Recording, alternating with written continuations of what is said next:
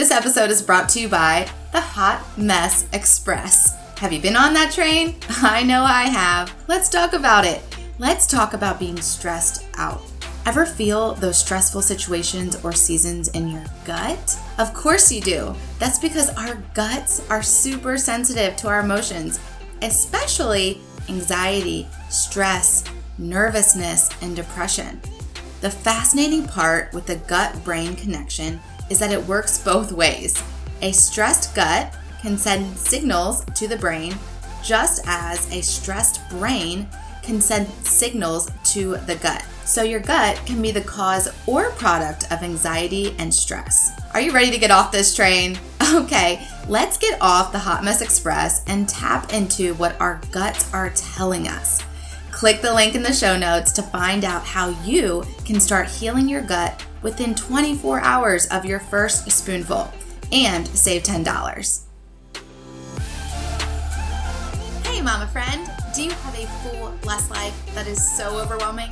Do you want to live well and honor your temple, but just don't even know where to start? Motherhood is so stressful. You just need more peace, am I right?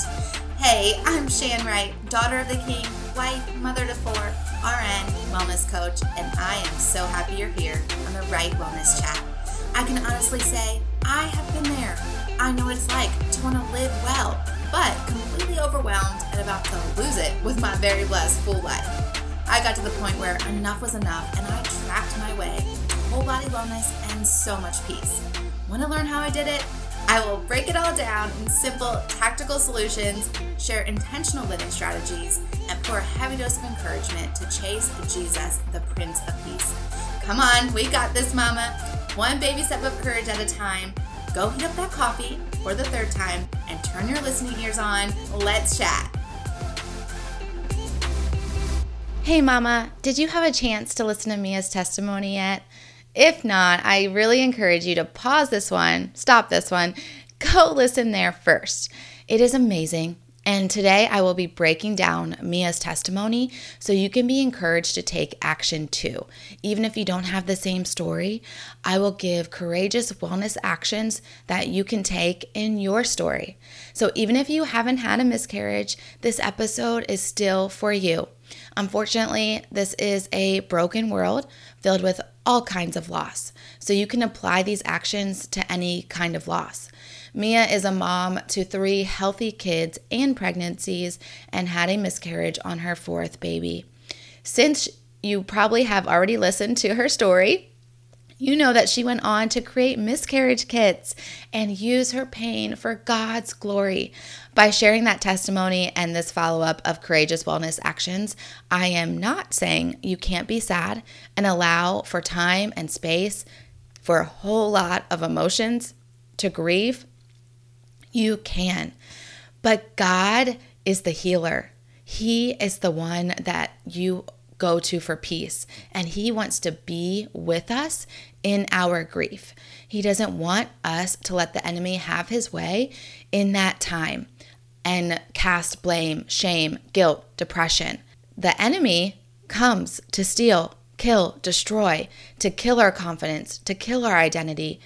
And as we heard in Mia's story, she felt this loss led her to her true purpose. She healed in the loss and it led her to her true purpose. Your identity will fuel your purpose, and you are equipped to do anything that has to do with your true identity. Really cool that we just did an episode on identity right before this, and now part two is coming very soon. Mia is rooted in her identity and used that for a great purpose that God had already destined her for.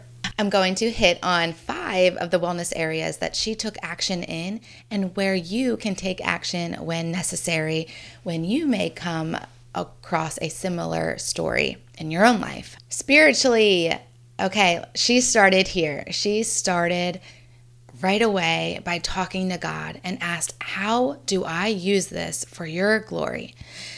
This is my honest offering. How do I surrender this to you? She was playing worship music and really using those lyrics as her words. When she was lost for words, when she was lost in her emotions, she used the song lyrics as her way to worship God in the midst of her pain.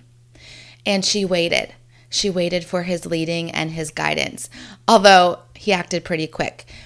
When the feelings came to her, and this is a quote, it broke my heart that I didn't know. She sat in those feelings of a broken heart with God. So, for emotional wellness, she let that feeling of a broken heart drive her. It broke her heart for other moms that would find themselves in that same situation.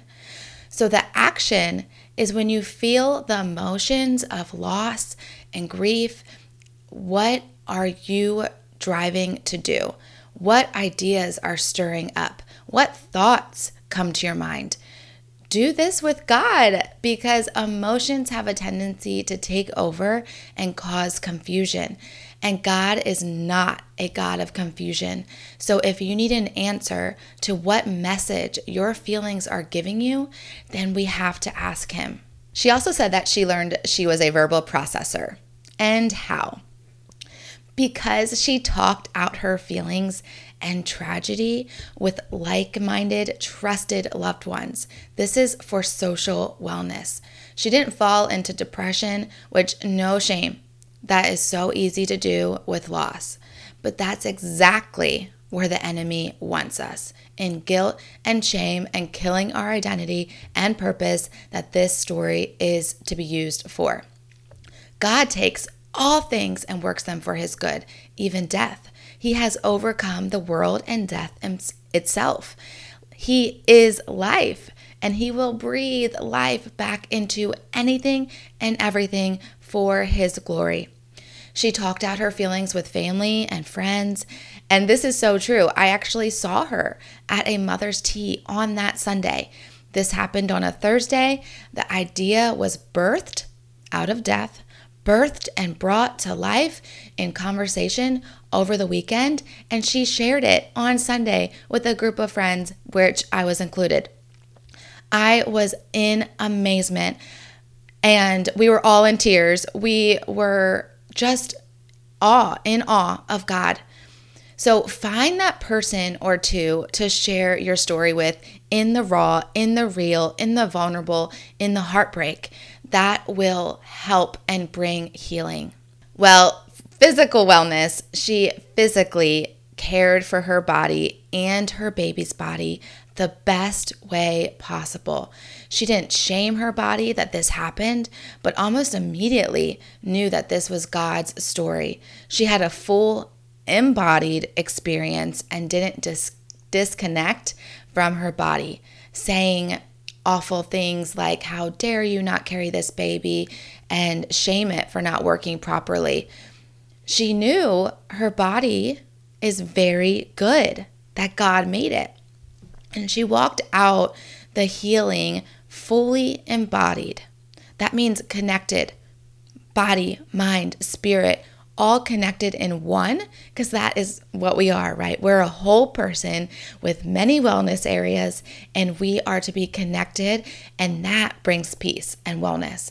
So she stayed in that, and it is very easy, very easy to dis- disconnect. We disconnect on silly things. We disconnect when we gain five pounds. We disconnect when we um, get an injury or we're ill. Like we disconnect many times from our body, and it is very easy to do. And the key here in a healing process is to stay connected, to stay fully embodied, and know that that peace will come through your whole person, your whole being, and through God only. He is peace. And that is just so courageous and strong. So you can do this and you can take this into your story in many different scenarios how to live embodied. Okay, and mentally, she took action through these God ideas and feelings, and she put them into action. She did research and learned how to start a nonprofit. She put her pain into action and let it lead her to the next call to make, the next move to put all of this into place and into action. She could have said, "Man, that is a great idea. That that is really smart and I hope someone comes up with a miscarriage kit one day. That would be so helpful." But no, and I, I mean, we are we are we can probably think of a million ideas that come into our head like that, right? But she had the purpose and the fuel behind it. But no, she took courage in her thought life, in her mental life, intermental wellness, and thought, this is for me to do. This is the hard work for me, and I will figure it out. God has equipped me for this. I am courageous. I am smart. I am motivated. I am fully equipped to do this work. She fixed her thoughts on God and the next thing to do to make this wish a reality. Here's another quote. She said, after the conversations where God was using the people around me, it broke my heart even further and extended the vision in places I couldn't even have taken it. We have visions in our mind, in our hearts, and these are from God. And we have to fix our eyes on Jesus, the giver of these visions, and keep them there. And that will help us to the next thing, help lead us and guide us into that next thought that we put into action. Okay, let me recap the courageous actions simply and practically. Number one, spiritual. Go to God first in all things, in all situations. Number two, emotional. Ask Him about your feelings. Don't suppress them, but be honest and let the feelings tell you the message. Three, social wellness. Find that trusted person or two and process it with them. Don't just share facts, but process it out loud what you are feeling and make sure this is a trusted person. And if it needs to be a therapist, please let it be a therapist. But process. Number four, physical wellness. There is no place for shame when it comes to our bodies anywhere at any time. That is the enemy's playground. God made you very good, and this includes your body.